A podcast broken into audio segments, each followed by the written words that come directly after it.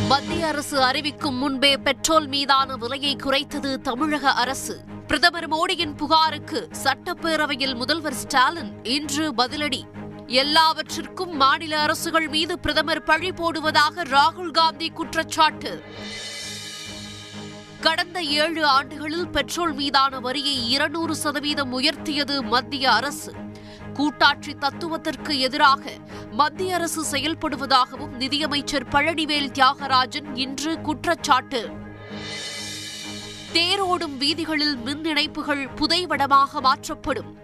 சட்டப்பேரவையில் மின்துறை அமைச்சர் செந்தில் பாலாஜி இன்று அறிவிப்பு.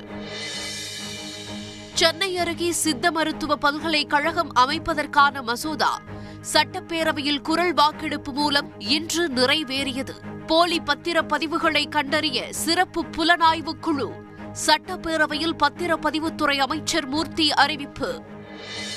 சென்னை ஐஐடியில் மேலும் இருபத்தி ஆறு பேருக்கு கொரோனா பாதிப்பு. சுகாதாரத்துறை செயலாளர் ராதாகிருஷ்ணன் இன்று தகவல். சென்னை பெருங்குடி குப்பை கிடங்கில் இரண்டாவது நாளாக பற்றி எரியும் தீ. அமைச்சர் கே என் நேரு மேயர் மற்றும் அதிகாரிகள் இன்று ஆய்வு.